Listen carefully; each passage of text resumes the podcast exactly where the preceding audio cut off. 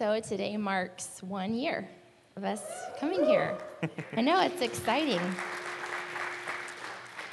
It's exciting, and of course, you're getting to know me a whole lot better, and I'm all emotional today because it just marks the time. Okay, I don't know if we're interfering with one another. I don't know. Get away from me. That's what I'm hearing. That's what I'm hearing. no. Um, but in, anyways, Zach and I have been talking about, you know, people will come to the front and they'll share with us a, a word from the Lord, you know, something that the Lord is really impressing on their hearts in our worship gatherings. And I don't know if you've noticed, but, you know, several times it's been something in regards to um, us holding back or not entering in or um, breaking free or freedom, uh, just along those lines. And so Zach and I started talking about it, and I just want to talk a little bit about fear. Because I feel like a lot of times we don't step out in faith and respond to God because of fear. And, you know, we know that there's a whole spectrum of fear. I mean, it can be you're just bound by fear, or it can just be little quick or nagging thoughts that, you know, ultimately control our responses.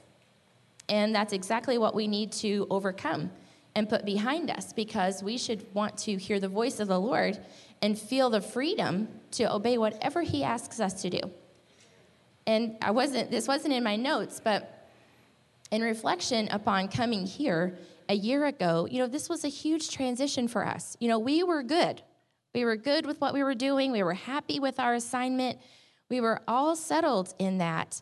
And to come here, the invitation to come here to even consider it was like, no, we're good. It, it just didn't even occur to me that we needed to open our hearts to this until the Lord had to wreck us over it. And now, and you know, it's it's an ongoing process. Your your walk with the Lord is an ongoing process, and we, we want to say take a step of faith. And you know, that could look like a little baby step, you know, a teeny tiny. But after this last year, I want to tell people just take a running leap because the Lord has got you.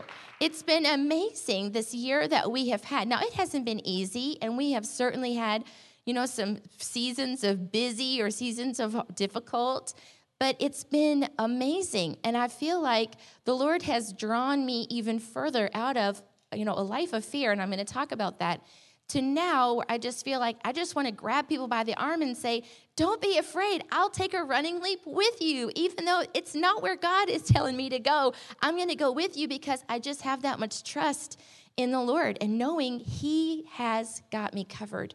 And I know He has that for you too. But I want to go back in time just a little bit and tell you that I haven't always been so courageous. I actually used to really live in fear and I've had a lot of uh, moments of realizing I was being fearful, I was um, just kind of living in fearful thoughts. And I tried to think back to some time when this really uh, started for me. And I was in high school, and so I have a I have you know two older brothers. Ryan was still at home with me. He's two years older than me. And so, you know, early in high school, Ryan's still at home. We came home from something, and my dad went back to his bedroom to play the answering machine. And so we can hear the answering machine going, and then my dad yells for my brother Ryan and says, Come back here. And then he shut the door, and I could hear my dad playing the answering machine again and again and asking Ryan, Do you recognize this voice? And it was kind of awkward because my dad is such a peaceful person. He's so mild, but I could tell like something is really wrong. And then my dad and Ryan came out and they had formed a plan that someone had called our home and left a very bad message. I still to this day don't know what was spoken, but that I wasn't to go anywhere without my parents or Ryan. And Ryan didn't recognize the caller. We didn't know who this was, but that was it. That was the plan. It was summertime, and I remember going to the county fair and having to go with Ryan. And I had to walk everywhere with Ryan and ride every ride with Ryan. And we're very close, so it wasn't a big deal, but it was just like, oh, yeah, I have to stay with him. And he was staying very close to me. And, and it, from that, it just put me in a tailspin of fear. I couldn't sleep by myself. You know, and I'm a teenager. And I would go into my parents' room and say, Scoot over. I'm, I'm just, I'm so afraid. And I didn't know what I was afraid of, but I was just gripped by fear. And over the years of my life, I've had to come back to that same thing that I'm, I'm controlled by fear or I'm having bad dreams. Uh, you know, Zach went on this trip one time and I, it was all kind of a secret. He had to go through this training and I wasn't supposed to know about it, but I knew enough that it scared me to death and I had bad dreams the whole time and I would wake up and remind myself that, you know, God is still on the throne. Why am I so afraid? So before we were going to go to Jerusalem, so this isn't that long ago, a friend of mine, Liz, had sent a book to me, The Bondage Breaker. And I was kind of holding on to it. And Zach was getting ready to go to Jerusalem for three weeks. And we had just sold our home in Missouri. We moved into our apartment, and I had Nate and Haley with me, and he's to leave. So, husband's leaving, two little kids, new apartment, new sounds, new neighborhood, new neighbors, and I could feel it rising up. I'm scared to death. How am I to do this? How am I to run this family with him in another country? And so I got that book, that book out one night. This was the night before he left. And I said, if you hear me crying, do not come in the bedroom. I'm going to work through this bondage breaker book and I'm going to get over this fear tonight. And he was like, okay, yeah, whatever, you know. And it was serious. It was intense. I love the book Bondage Breaker. It's it really leads you through the reality of the war that we're in. And I know it gets kind of weird to talk about the spirit realm and, and angels and demons and things like that, but with all of my heart, with all the love in my heart, I have to tell you it's real. It's real. It's a real war, it's a real battle. And I had to come face to face with the idea that I had been listening to the enemy. And that's why I was afraid. And so the you know the next day Zach left for Israel, and that night I put the kids to bed and I got in bed and I realized my habits of fear. I laid down in the bed, I faced the door, I would close my eyes, open my eyes. If I heard a sound, close my eyes, open my eyes, close my, and then that was it. I, it, I hit a point and I was now angry. I was like, this is ridiculous. I have bad habits of fear. And so in Bondage Breaker, it gives you little prayers to pray. And they're real short, very direct. And I just stood up out loud, and that's part of Bondage Breaker, that it's not all in your thoughts, that you stand up and you declare it in prayer out loud. And so I stood up and out loud, I prayed my prayer against fear. I got in bed, I deliberately rolled away from the door, and I closed my eyes and I went to sleep. And I woke up the next morning and I realized here I am, a child of God. I am filled with the Spirit. I'm an overseas worker. And I had to stand up last night in my bedroom and pray against fear. So I want us to, to be mindful that sometimes we want to think because we're believers that we're somehow immune to the enemy and his works. And that is a lie. And the church has believed it for so long. We think we are immune to things. And because we think we're immune, we don't address it. It just goes on and on and it builds and builds. And before we realize it, we're being controlled by the enemy and not controlled by the Lord. And what's amazing is that you don't even feel controlled by the Lord because the Lord is free. He says you're free in Christ. So there's no control. And that makes you feel afraid. Well, what does freedom feel like? I don't know, you know? And it's like, it's fear. It's all fear. And sometimes you want to say, oh, well, I'm being wise. Well, we should be wise. But if the root of that wisdom came from fear, it's fear, and you're all controlled by fear. And I, I to be the cheerleader for our church to say, we don't need to be afraid. If I was afraid of even like disappointing people, we wouldn't be here. I had to put that behind me to say, you know, there's to be some people who are upset. People are to have to change their life course if we come here to West Lafayette. And I felt like the Lord was saying, Trust me, I'm bigger than you. I can work things out better than you can. Move it, sister. And so it's just amazing at how we feel like we have to have it all lined out, or it looks really difficult. Coming here was difficult, but it has been amazing, and I'm so glad I did. And so sometimes I just I want to challenge you that sometimes we get this idea in our minds that, oh, I don't know about that. when you feel that question or whatever area of your life you're walking in, if you know it and you can address it as fear, I want you to pro- proclaim it right then that you are a child of the King of Kings and the Lord of Lords, and He reigns. He reigns over your life. He is good. He wants good for you. It's everything good, even though it might be difficult. And anybody that's had to work with kids, you know, you have to say, it's going to be difficult, but it's for your good, and it is. And it's those things, God feels that way about us, but so much more.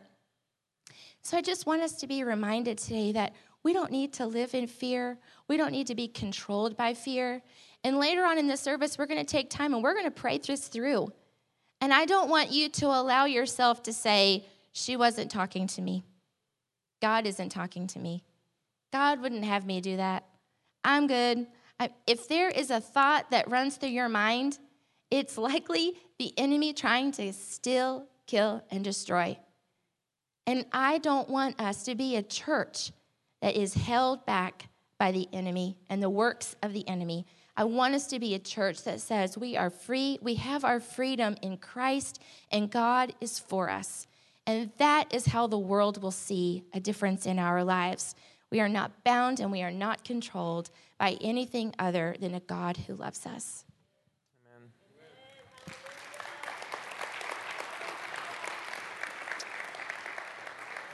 I had shared in a previous message that research actually shows the world is safer per capita today than ever before in human history.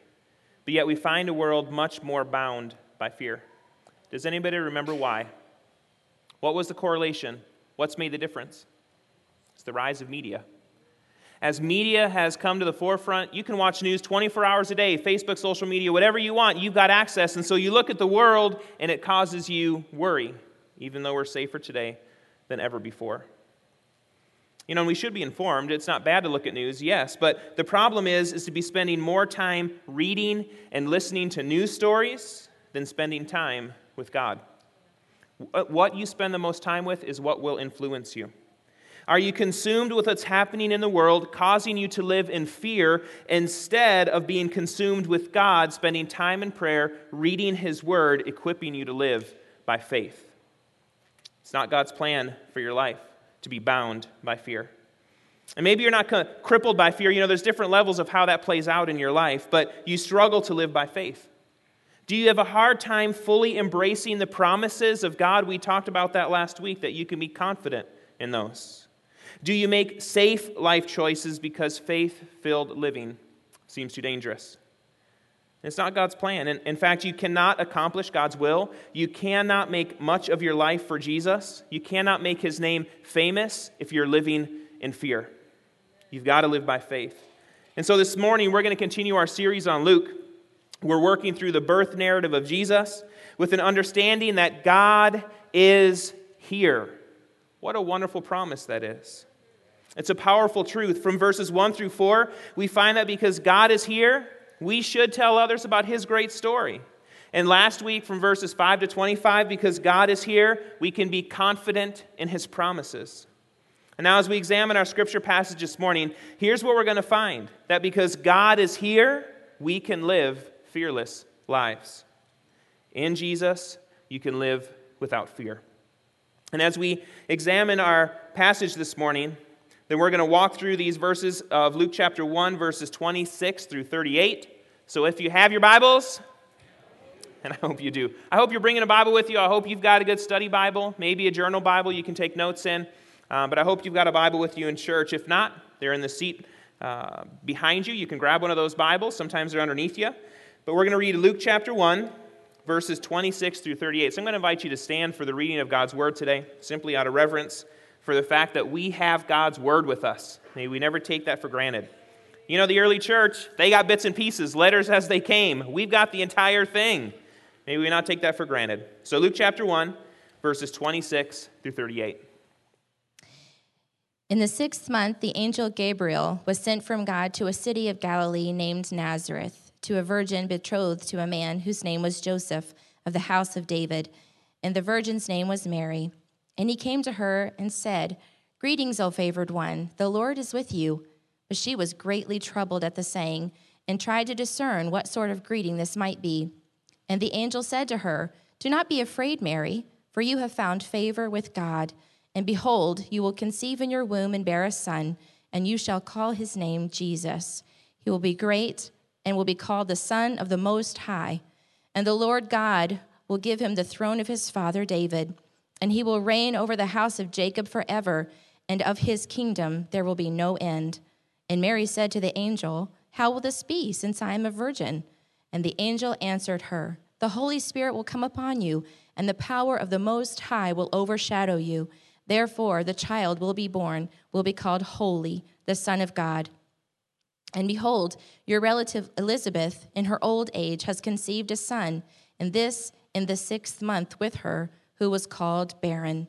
For nothing will be impossible with God. And Mary said, Behold, I am the servant of the Lord. Let it be to me according to your word. And the angel departed from her. And these are the very words of God. You may be seated this morning.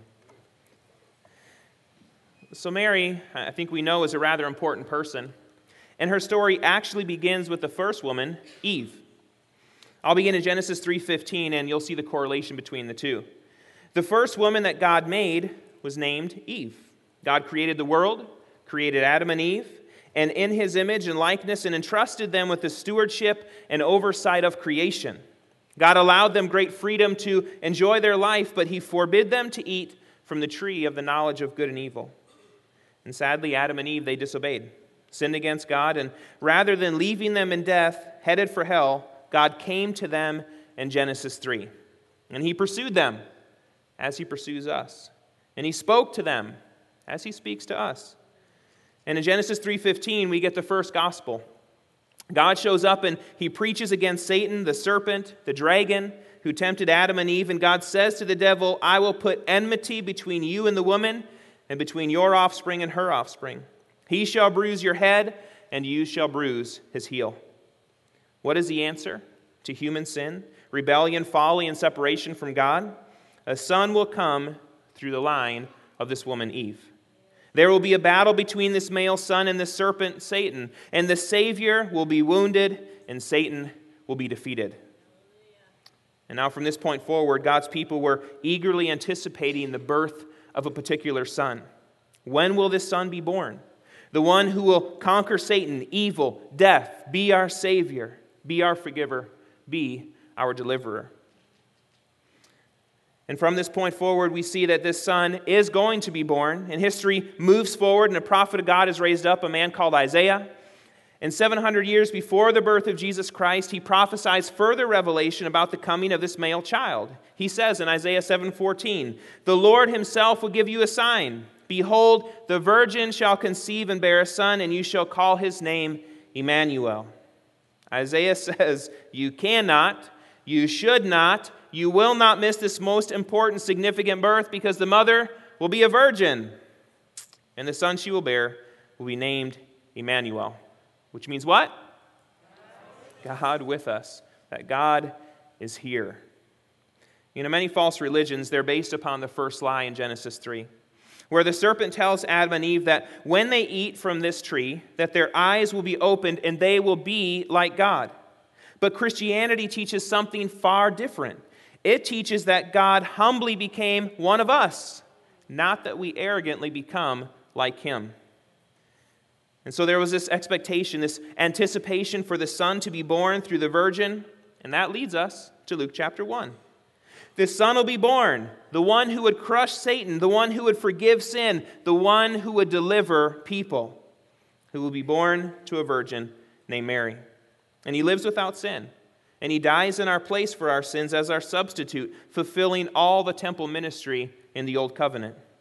And his blood was shed in our place for our sins. And he rose so that we might live resurrected, eternal lives with him forever. He then ascends into heaven. And the news of this man, Jesus Christ, went from a small group of people to a larger group of Jews, all the way out to Gentiles, people who are not Jewish by descent. They started hearing about this king, Lord, God, Savior, Christ Jesus. And this news reached the ears of a man named Theophilus. He was likely a wealthy, affluent political man. a man of means and stature and significance and prominence. And he heard about Jesus and he was deciding whether or not to wholeheartedly give his life to him and be a fully devoted Christian. And he didn't want to simply devote himself without first investigating the facts. So he set aside a large sum of money. He gifted it to an affluent and articulate medical doctor named Luke, who was also a very gifted historian. Theophilus, like Luke, was a Gentile. Theophilus likely assumed that since Luke didn't grow up reading the Old Testament, waiting for a Messiah, that he'd be a little bit more objective in his investigation. And when it comes to things like was his mother a virgin? Did he rise from the dead? Who would be better to investigate that than a medical doctor like Luke?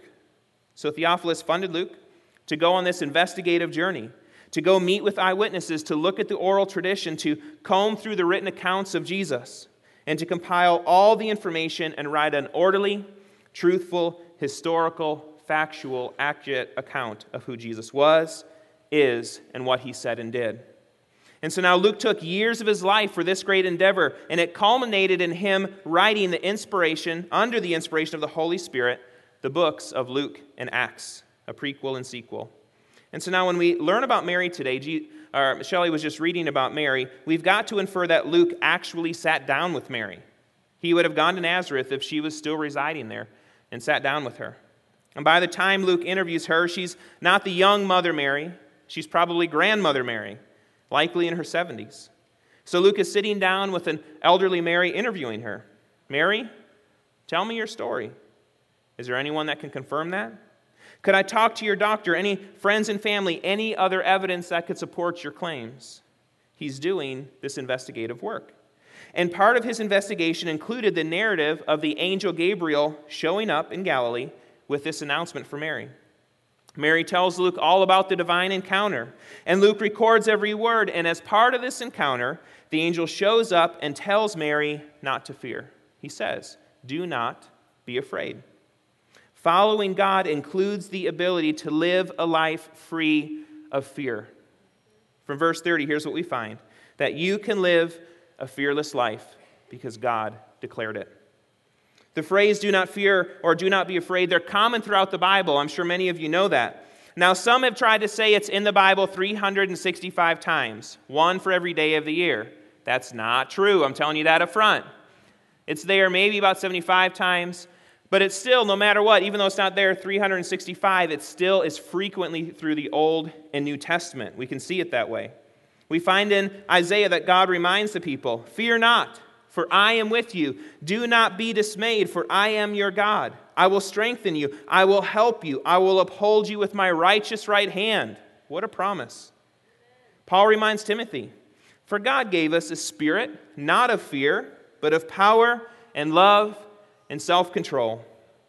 And Jesus, before going to the cross, he told his disciples, Peace I leave with you. My peace I give to you. What kind of peace did Jesus have? What kind of peace has He granted us?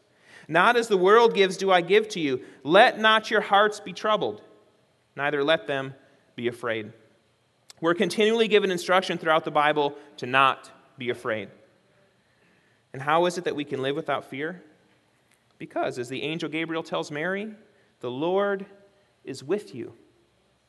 This phrase, the Lord is with you, it recalls the way the angel of the Lord he appeared and addressed Gideon to assure him of God's help in the assignment he was about to receive. We find in Judges 6:12, and the angel of the Lord appeared to him and said to him, "The Lord is with you, O mighty man of valor." And so I would say to you, you can live a fearless life because the Lord is with you, O mighty men, O mighty women of valor. You know, and we're highly favored. Mary's highly favored because she's the recipient of God's grace. A similar combination of words it occurs in Ephesians 1 6. It says, His glorious grace, which He has freely given us. It's the same Greek word as highly favored. You know, some people, some churches have implied that a certain grace had been found in Mary's character. And Mary may, may, have been of great character, I, I don't doubt that. But the parallel in Ephesians, the only other occurrence of this verb in the New Testament, it shows that this grace is given to all believers, not because of who they are, not because of who you are, but because of who God is. You know, we're loved by God. If you're confident Shelly and I were talking about this as we talked about fear. This is the biggest thing. If you're confident in God's love for you, you can absolutely live without fear. Reading from 1 John 4. Uh, John writes Whoever confesses that Jesus is the Son of God, God abides in him, and he in God. So we have come to know and to believe the love that God has for us. God is love. And whoever abides in love abides in God, and God abides in him. To live without fear, you must first put your faith in God. For God to abide in you, you must abide in him. And as this happens, you're confident in the love that God has for you. Continuing in 1 John, it says, By this is love perfected with us, so that we may have confidence for the day of judgment, because as he is, so also we are in this world. There is no fear in love, but perfect love casts out fear. For fear has to do with punishment, and whoever fears has not been perfected in love. To live without fear, you must put your complete confidence in the love that God has for you. What are you living in fear about? Fears regarding your future, fears regarding provision, having enough food for your family, fears regarding relationships. I encourage you completely turn your life over to God so that you can live a fearless life. You can live a fearless life because God declared it. And you can live a fearless life because nothing is impossible with God. You know, the birth announcements of John and Jesus, they parallel each other very closely. We talked about uh, John's last week. Zechariah and Mary, they both encounter an angel Gabriel. They both respond to the angel and are told not to be afraid. They're both given the promise of a son. They both have questions, Zechariah's stemming from unbelief, Mary's from belief. The angel gives a sign and then departs. These are their parallels. However, even though both birth announcements have similarities, we find the birth announcement of Jesus surpasses that of John in several ways. The first announcement, the one for John in the temple, that's in response to prayer. The second is entirely by the initiative of God. You know, a question I sometimes get is do we pursue God or does He pursue us? And the answer is yes. It's both. We pursue Him and He pursues us. wasn't that joyful to know that? We have a God that pursues us. For Elizabeth, the conception of John by a barren older woman, you know, it was a wonder of God but it had Old Testament precedents. We saw that in the Old Testament. But now the conception by a virgin, that's an unheard of wonder. John will prepare the way, but Jesus will be Son and King forever. John will be filled with the Holy Spirit while still in the womb. We'll see that next week. But Jesus' human existence is due entirely to the activity of the Spirit.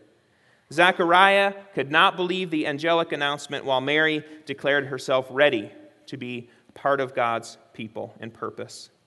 Now, unlike Zechariah, Mary does not ask for a sign. She believes, but simply wonders, how will God accomplish what has been spoken? She says, basically, Yes, Lord, I know this will come true, but I am really curious. How are you going to work that out since I'm a virgin? She's curious. She asks questions.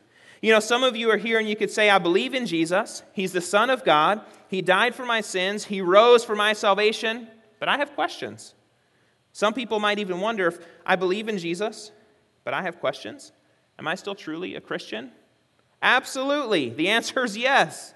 There's a difference between that and unbelief, which says, I don't believe the Bible is true. I don't believe Jesus is the Son of God. I don't believe he died and rose again. That's unbelief.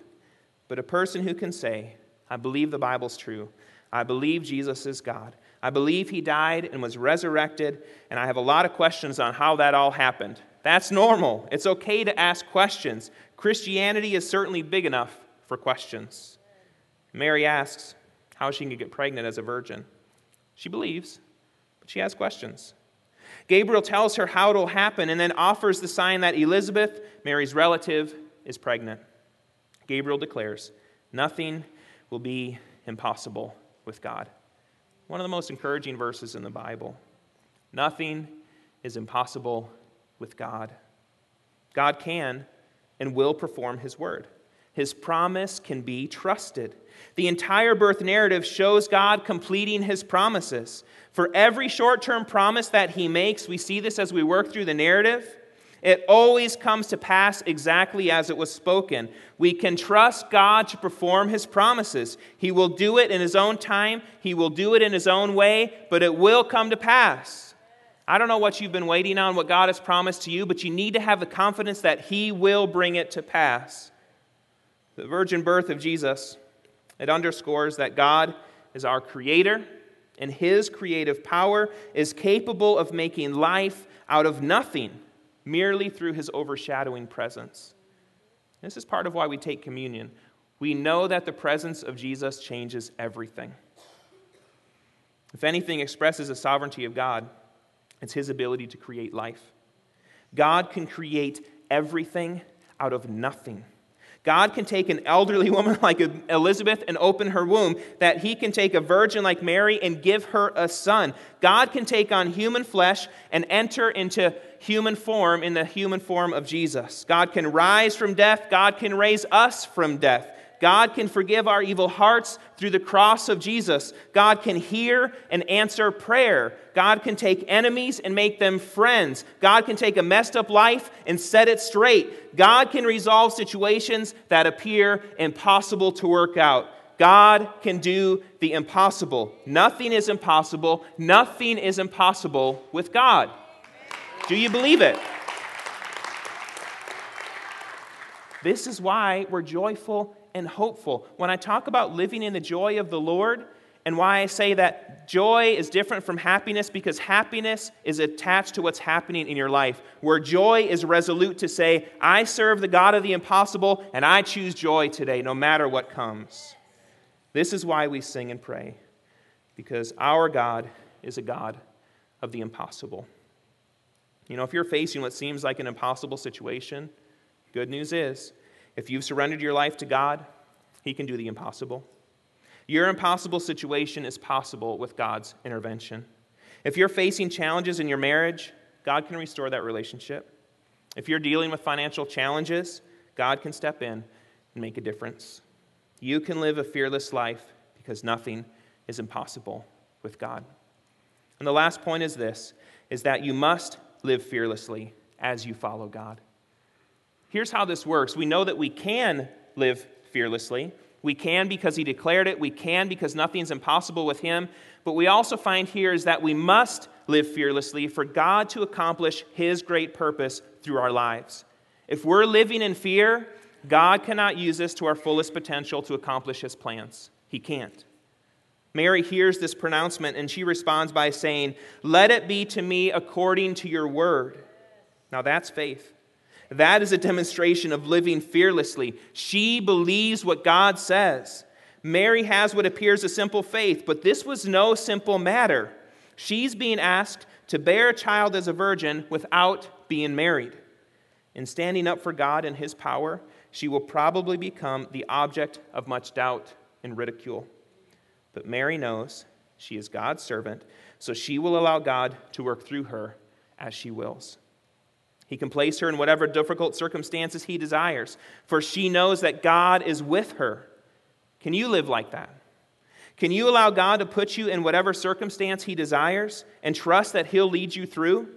Can you trust God when he promotes you into a different department at work full of people who need a relationship with him, which probably means they're not very nice people? Can you say, Let it be, God, when he changes the plans that you've made for your life? God has declared it. He has shown it, but can you live it? Mary does not bring outstanding credentials to the task, and she lives in an obscure village. She brings nothing on her resume other than her availability and her willingness to serve.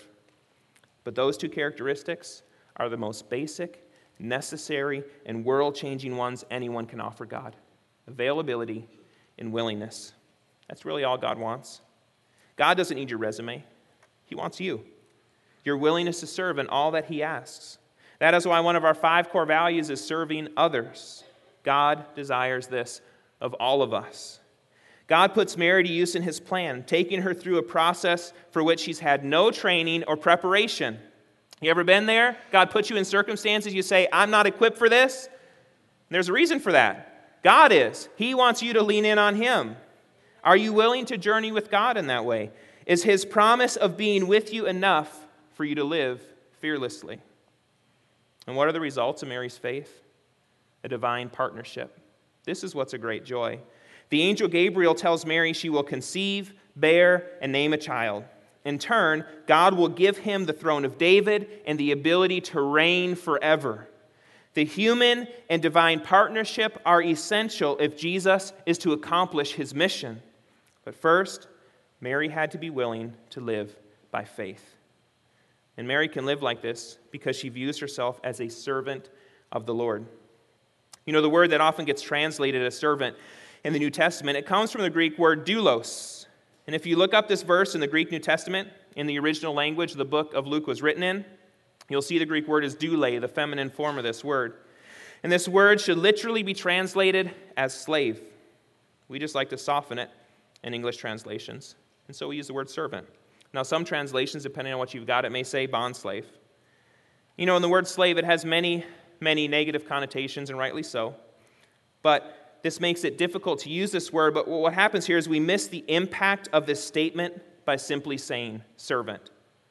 Because what Mary is really saying is, I'm a slave of the Lord.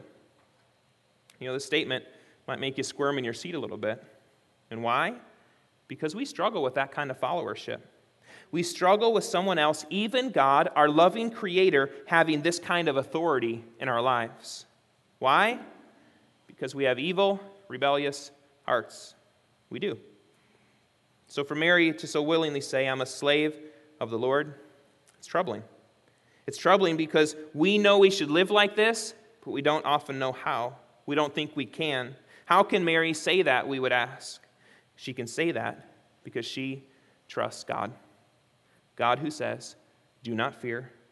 God who is with her. God who does the impossible. God who gives her favor. God who smiles upon her. Mary has faith, real faith in God, which leads to a joyful surrender, a joyful service to a loving God. You know, so many of us, we have a life charted out for ourselves, and we want God to bless it and make it all happen the way that we see fit. And if God should show up and rewrite our script, we're not very happy about it. Mary had a script for her life. She was going to marry Joseph, have kids, and live for God. And then the angel shows up and says, New script. And Mary says, Well, whatever the Lord wants, He gets to write the script for my life. I love Him, I trust Him, and I'm His servant, His slave. In antiquity, the status of a slave was determined by the status of the householder. Mary's status as slave of the Lord was actually a very high status. And so she grabbed this as her identity. She understood that if I'm a slave of the Lord, that's better than anything else that this life can hold.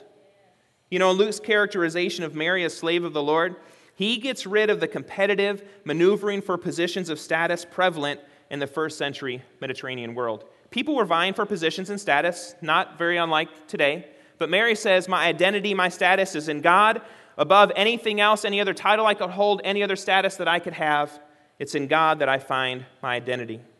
Mary, who seemed to measure low in any ranking, age, family heritage, gender, and so on, she turns out to be the one favored by God, the one who finds her status and identity in obedience to Him in participation in His divine will. Does anybody know how old Mary was when she was betrothed or engaged to Joseph? Anybody know? Could be. That'd be the high end. Anywhere between 12 and 16 years old. That's how old Mary was. So God shows up in the life of a junior higher, a seventh grader, with this incredible message, and, and she just says, Okay, God, I'll do it. I'm a servant of the Lord. So, youth, junior highers, you think you can't change the world? Mary shows you absolutely can. Mary changed the world as a junior higher, an eighth grader. You want to know how she did it? Obedience. She can say, I had plans for my life, but I'm not in charge. God is.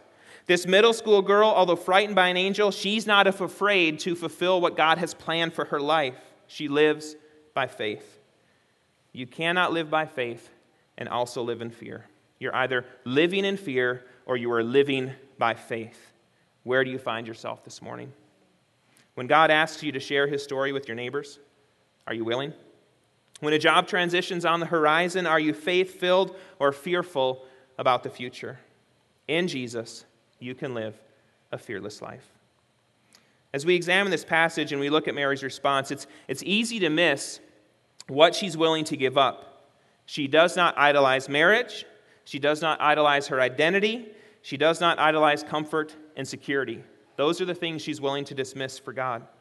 She's willing to open her hands and forego all of it. Let it be taken from her. You know, there's a provision in the law that said Joseph could divorce Mary for unfaithfulness. We talked about that a couple of weeks ago. And of course, an angel shows up for Joseph and tells him not to do it. So when Mary says, Let it be to me according to your word, she's saying, God, if I don't get to marry Joseph, I'm okay with that. How many of you ladies putting together your wedding registry, your invitation list, if God showed up and said, Nope, you need to let all of that go. You may never get married. Even before you get to your wedding day, your fiance may turn his back and walk away from you. You could say, I'm totally fine with that. Whatever you want, God. You know, there was also provision in the law that said to make an example of her for all the other young women. They could strip her naked, redress her in rags, abuse her verbally and physically, tie her up in the town center, call her a whore, and leave her there for a good long while as an example for the other women that they should not get an idea of being a fornicator or adulteress. So, what she's saying is, God, I'm okay with that. I'll let go of Joseph. I'll let go of my reputation in this village. Mary's willing to let go of her comfort, her security, her reputation, her marriage, and she doesn't blink. It's instantaneous. I'm the servant of the Lord. Whatever you would ask of me, God. Mary's response becomes repeated by her son Jesus. Think about the model that Mary was for Jesus in the home. Before being crucified, Jesus in the Garden of Gethsemane being asked to atone for the sins of the world through the shedding of his blood, what does he say? Father God, your will be done. Do you think he saw that in the life as a mother? I know he did. Can you say that this morning? God, whatever your will, let it be done. If you ask me to move to Yemen to tell others about you, your will be done. If you want me to start a prayer meeting at work, your will be done. If you want me to move to another neighborhood so that your name might be made famous there, your will be done. You must live by faith to advance the kingdom of God. You must live fearlessly to fulfill God's plans for your life. How could your days look different if you chose to live by faith and not react in fear? If you had full confidence in the God of the impossible, what would you do differently tomorrow? What could God do through a church full of fearless people?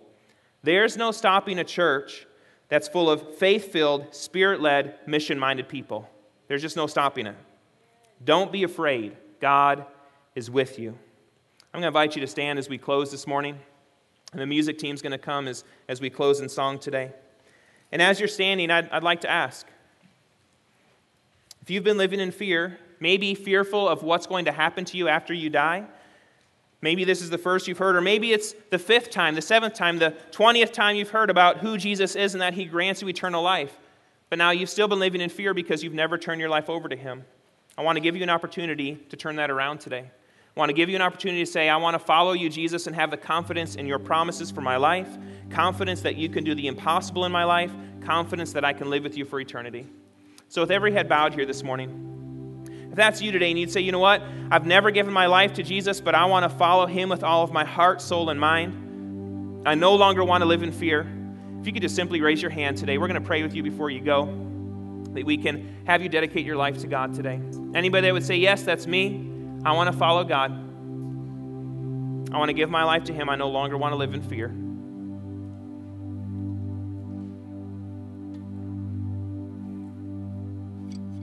I'm going to have Shelly to come, and maybe you've given your life to the Lord, but you can still be gripped by fear. It's, it's not just unbelievers that are influenced by fear, it's believers too. So I want her to be able to ask you some questions, and I want you to begin to process. So maybe you've given your life to the Lord, but you've still been gripped by fear. But you need to give that up to the Lord today. So earlier I mentioned that, you know, sometimes we believe this lie that as believers, you know, we're not going to be affected by the enemy. And it's just a lie. It's absolutely a lie.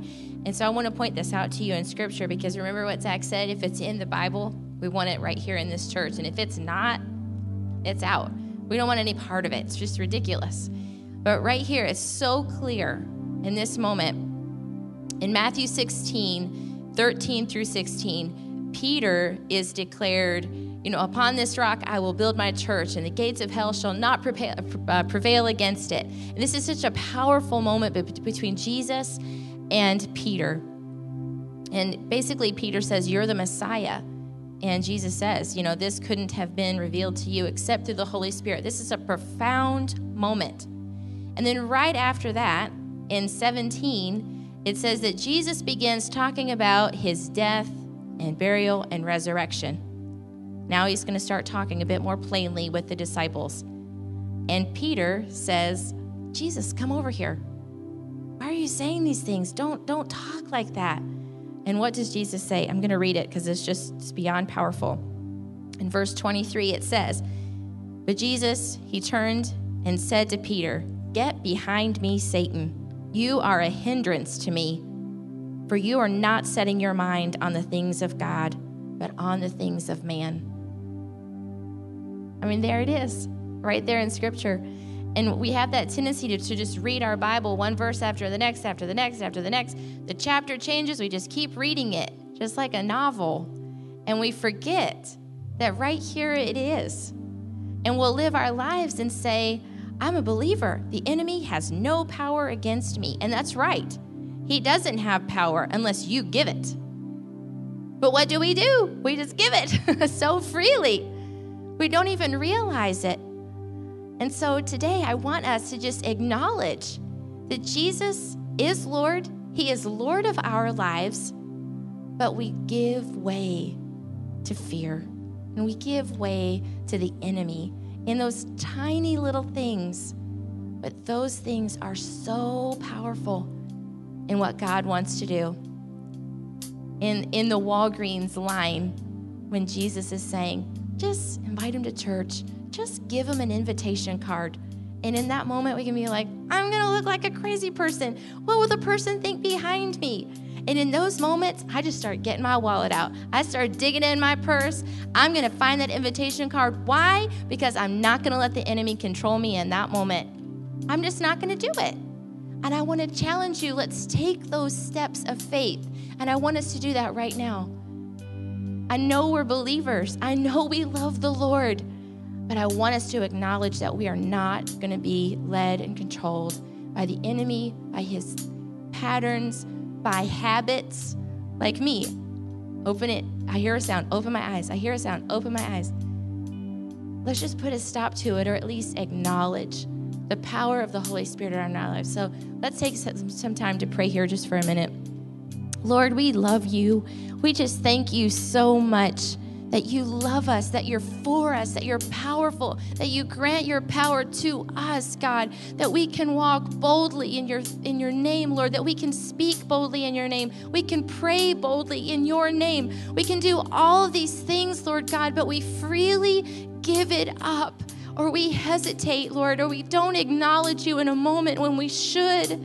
And you're here with us. Your word declares that you're Emmanuel, God with us. And yet we don't take steps of faith. We don't speak when we ought to, Lord. We don't love like we ought to. We allow the enemy to whisper and we believe. And Lord, I just ask that you would just quicken that in our hearts today, Lord Jesus.